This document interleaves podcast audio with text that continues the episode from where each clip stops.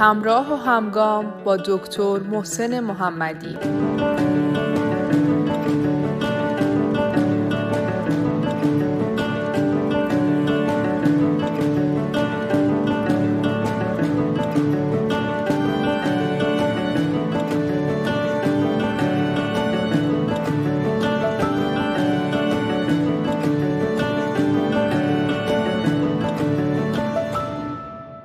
سلام. امروز می‌خوام در این پادکست راجع به چگونگی تربیت فرزندانی مسئول و مسئولیت پذیر با شما صحبت بکنم.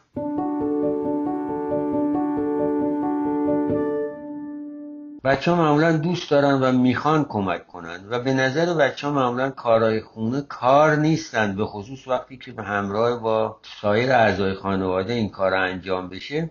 برای کودک احساس انجام کار نیست. احساس یک نوع همکاری و یک نوع اظهار توانمندی و نشان دهنده قدرت و تسلط خودش بر محیط خواهد بود. انجام این کارهایی رو که اشاره کردیم و یا هر کار دیگری که با کمک شما انجام میده. به حال اجازه بدید که بچه ها این همکاری و این مشارکت رو با شما انجام بدن و به خاطر کاری که می‌کنند از اونها تشکر کنید. این مسئله تحسین و تشکر کردن به خصوص در مراحل اولیه خیلی مهمه تا این رفتار در کودک نهادینه بشه. مثلا میگیم دست در نکن پسرم لباسات آویزون کردیم. مرسی دخترم اون سطل آشغال اتاق تا آوردی تو سطل زباله خالی کردیم و به این ترتیب یه احساس خوبی بهش بدید بعد از این که این کار انجام داد با تشکر و تحسینتون که با این احساس خوبی که بهش می‌دید برای خودش و کارش احساس ارزش می‌کنه. و نکته مهم این که باید بدونید بچه وقتی یه کاری رو چند بار تکرار می‌کنه اون کار رو دیگه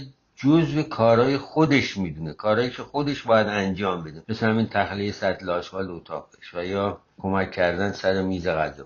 و خود این تکرار این کار و این عادت و اون مواردی که ما کودک رو تشویق می‌کنیم و همکاری باش می‌کنیم خود این ارتباط و همکاری خودش انگیزه میشه که نه تنها کارهایی رو که تا حالا یاد گرفته بلکه کارهای تازه تری رو شروع بکنه و درگیر اون کارها بشه اما نکته ششم که خیلی هم اهمیت داره این است که توقعات خودتون رو از کودک تعریف و مدیریت کنید. بر چه مبنایی؟ بر مبنای توانایی های ذهنی و فیزیکی کودکتون. یعنی به عنوان مثال فرض کنید بچه حالا پنج سالتون نه سالتون هشت سالتون یادش دادید و ازش خواستید که رخت خوابش رو جمع بکنه. حالا اگر رخت خوابش رو جمع کرد و یه گوشه رخت خوابش هنوز چروک داشت تا داشت نامرتب بود درست نشده بود شما به اون یکیکه گیر ندید بدون ببینید بالاخره این بچه پنج سال 6 سالتون در حد توانش تونسته اینجوری این رخت این تخت خواب مرتب کنه. اینجوری از پسش بر اومده.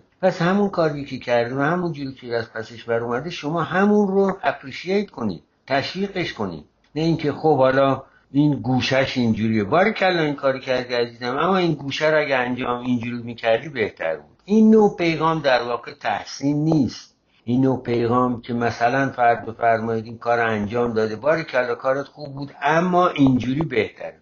یعنی در واقع با این اما اینجوری بهتر شما تمام اون آثار تحسین و تشویق اولیه رو از بین می‌برید و پیغام واقعی که می‌دید بهش این است تو نمی‌تونی درست اینو انجام بدی. بنابراین توقعتون رو در حد توان و در حد واقعیت های وجود بچهتون محدود بکنید نه بیشتر از اون چیزی که هست. حالا می‌خواید دفعه بعد یادش بدید که چجوری رخت خوابش مرتب کنید. دفعه بعد عزیزم حالا امروز دلم می‌خواد با هم این کارو بکنیم با هم این رخت خواب مرتب کنیم. و بدون اینکه شرح بدید بدون اینکه داستان براش تعریف کنید که حالا اینجوری این سر می‌گیری اون سر می‌گیری ملافر این کار می‌کنی پتو این کار می‌کنی نمیچی نه هیچ کدوم از اینا رو نمیگید بلکه خودتون در نهایت آرامش با کمک کودک شروع می‌کنید به مرتب کردن رخت خوابش و اونجوری که صحیح و مرتب و منظم و کامل از نظر شما همونجوری شما این رخت خواب مرتب می‌کنید. مطمئن باشید نیازی به توضیح نیست و چشمان تیزبین کودکتون مراقب رفتار شما خواهد بود و از روی اون مدلینگ و الگویی که شما دارید عمل می‌کنید یادگیری خواهد داشت و اون رو یاد می‌گیره و بعدا پیاده خواهد کرد. اما نکته مهم بعدی یا شماره هفت این است که از دادن جایزه برای ایجاد احساس مسئولیت در کودک خودداری بکنید. اصولا وقتی که ما می‌خوایم جایزه بدیم به بچه تشویقش کنیم از طریق دادن جایزه باید هم جاش باشه و هم دلیلش دلیل مناسب و کافی باشه که چرا در اینجا باید به کودک جایزه داد. به هر حال مسئولیت پذیر بودن جایزه نمی‌خواد.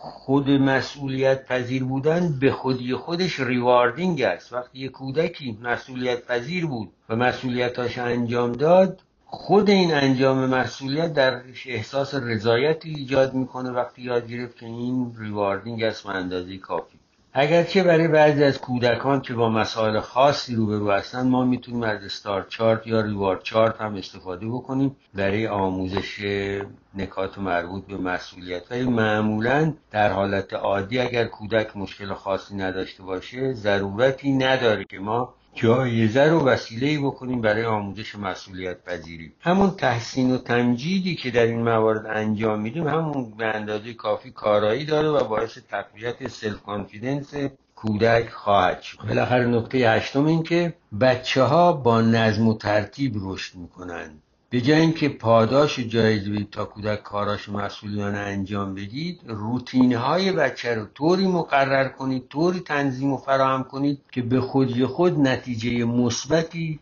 در ته و آخر انجام روتینا و کارهای بچه براش حاصل بشه. مثلا بچهتون صبح که بیدار میشه تا خودش آماده می‌کنه یه نیم ساعت وقت اضافه میاره. خب چیکار می‌کنی؟ به جای اینکه بگیش که به جایزه میدم که بشین تلویزیون نگاه کنی به خاطر اینکه کارات انجام دادی اصلا این رو به زبان نمیارید اصلا این حرف رو به بچه نمی‌زنید بلکه این کار رو انجام میگید که بعد از صبونه مسواک کردی لباستی که پوشیدی آماده بودی برای رفتن بعد دیگه زمان زمان دیدن کارتون یا تلویزیون تا وقتی که از در بریم بیرون. یعنی در واقع نتیجه مترتب بر یا حاصل از مسواک کردنش لباس پوشیدنش صبحانه خوردنش و به موقع آماده شدنش ختم میشه و منتهی میشه به دیدن کارتون یا تیوی. اینجا کارتون یا تیوی جایزه نیست. بلکه نتیجه انجام مرتب و مسئولانه روتین هاست. یعنی به این طریق شما دیگه جایزه ای نمی‌دید. اما در این حال بچه اون پاداش مثبتی رو که در پایان انجام روتین می‌بینه خود همون باعث میشه تا کودک در واقع مسئولیت پذیری درش پرورش پیدا کنه. یا فرض و بعد از مدرسه که میاد خونه بچه میگیم خب استراحتی که کردی اسنکتی که خوردی مشقاتی که نوشتی تا ساعت 6 که تموم شد بعد از 6 می‌تونی مثلا یه ساعت دو ساعت تلویزیون تو یا کارتون تو ببینی. یا با هم میریم استخر. یا هر کار دیگری. در اینجا همینجور که می‌بینید باز این استخر رفتن یا کارتون دیدن یا تلویزیون دیدن اینا جایزه نیستن. بلکه اینا نتایج طبیعی انجام کارهای و کارها و مسئولیت های کودک هستند که به خودی خود منجر به یک عاقبت خوشی و نتیجه لذت بخشی برای کودک میشه. اما به صورت جایزه نخواهد. و بالاخره آخرین نکته که باید در نظر بگیرید مسئله این است که عواقب و نتایج عدم انجام مسئولیت رو به کودک نشون بدید. یعنی consequence عدم انجام مسئولیت ها رو برای کودک آموزش می‌دید. در واقع وقتی کودک یاد می‌گیره که از خودش و مسائل مربوط به خودش مراقبت بکنه به تدریج نسبت به این کارا و اعمالش به خودی خود احساس مسئولیت پیدا می‌کنه. خب حالا وقتی که کودک با این کارها و به تبع با مسئولیت ها خو گرفت اگر مسئولیتی رو انجام نداد باید عواقبش رو ببینه consequence اون رو ببینه و پای اون هم بایسته. و این خیلی مهمه که کودک درک بکنه که عدم انجام مسئولیت منجر به یک سری عواقبی میشه که ناخوشایند باشه. به مثال حالا که بچهتون یاد گرفته که باید اتاقش مرتب باشه بعد از چند سال آموزش و اسباب بازیاش بعد از بازی جمع بکنه اگر می‌بینید که مثلا روز گذشته اسباب بازیاش جمع نکرده امروز که می‌خواد بازی بکنه بهش میگید عزیزم لطفا اسباب بازیات رو بعد از بازی جمع می‌کنی. و بعد اگر جمع نکرد بهش میگید که خب حالا که جمع نکردی پس نتیجهش این میشه که شما دو روز حق بازی و اسباب بازی ها رو نداری. و واقعا پای این حرفتون هم وایسید. این دو تا دو روز چیز نکنید. اون نذارید با اسباب بازیاش بازی بکنه.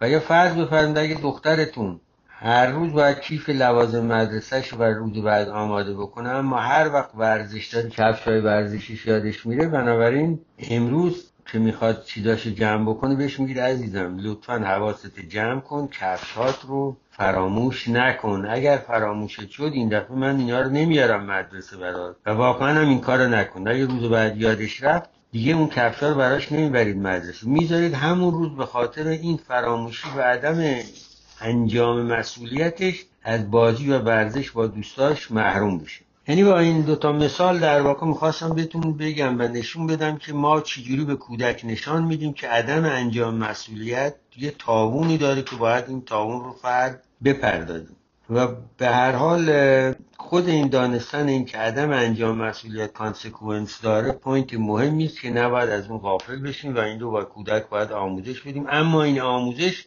همراه با کلام سرشار از محبت احترام و مهربانی. اما firm و محکم. در واقع این concept رو این مفهوم رو به کودک منتقل می‌کنیم تا با درک این مسئله که عدم انجام مسئولیت یک سری عواقب و consequence داره بدونه که باید مسئولیتاش همیشه انجام بده. در هر صورت برای داشتن کودکانی مسئول و مسئولیت پذیر اولا باید این کار را هرچه زودتر انجام بدیم و در هر مرحله بر مبنای توانایی و مراحل رشدی ذهنی و فیزیکی کودک باید این کار انجام بشه. و نکته آخر این که باید بدونید این کار یک کار پیگیر و مستمر هست. و برخلاف تصور کاری است که به آسانی با رعایت توصیه‌هایی که عرض کردم می‌تونیم به کودک آموزش بدیم که چگونه مسئول و مسئولیت پذیر باشد.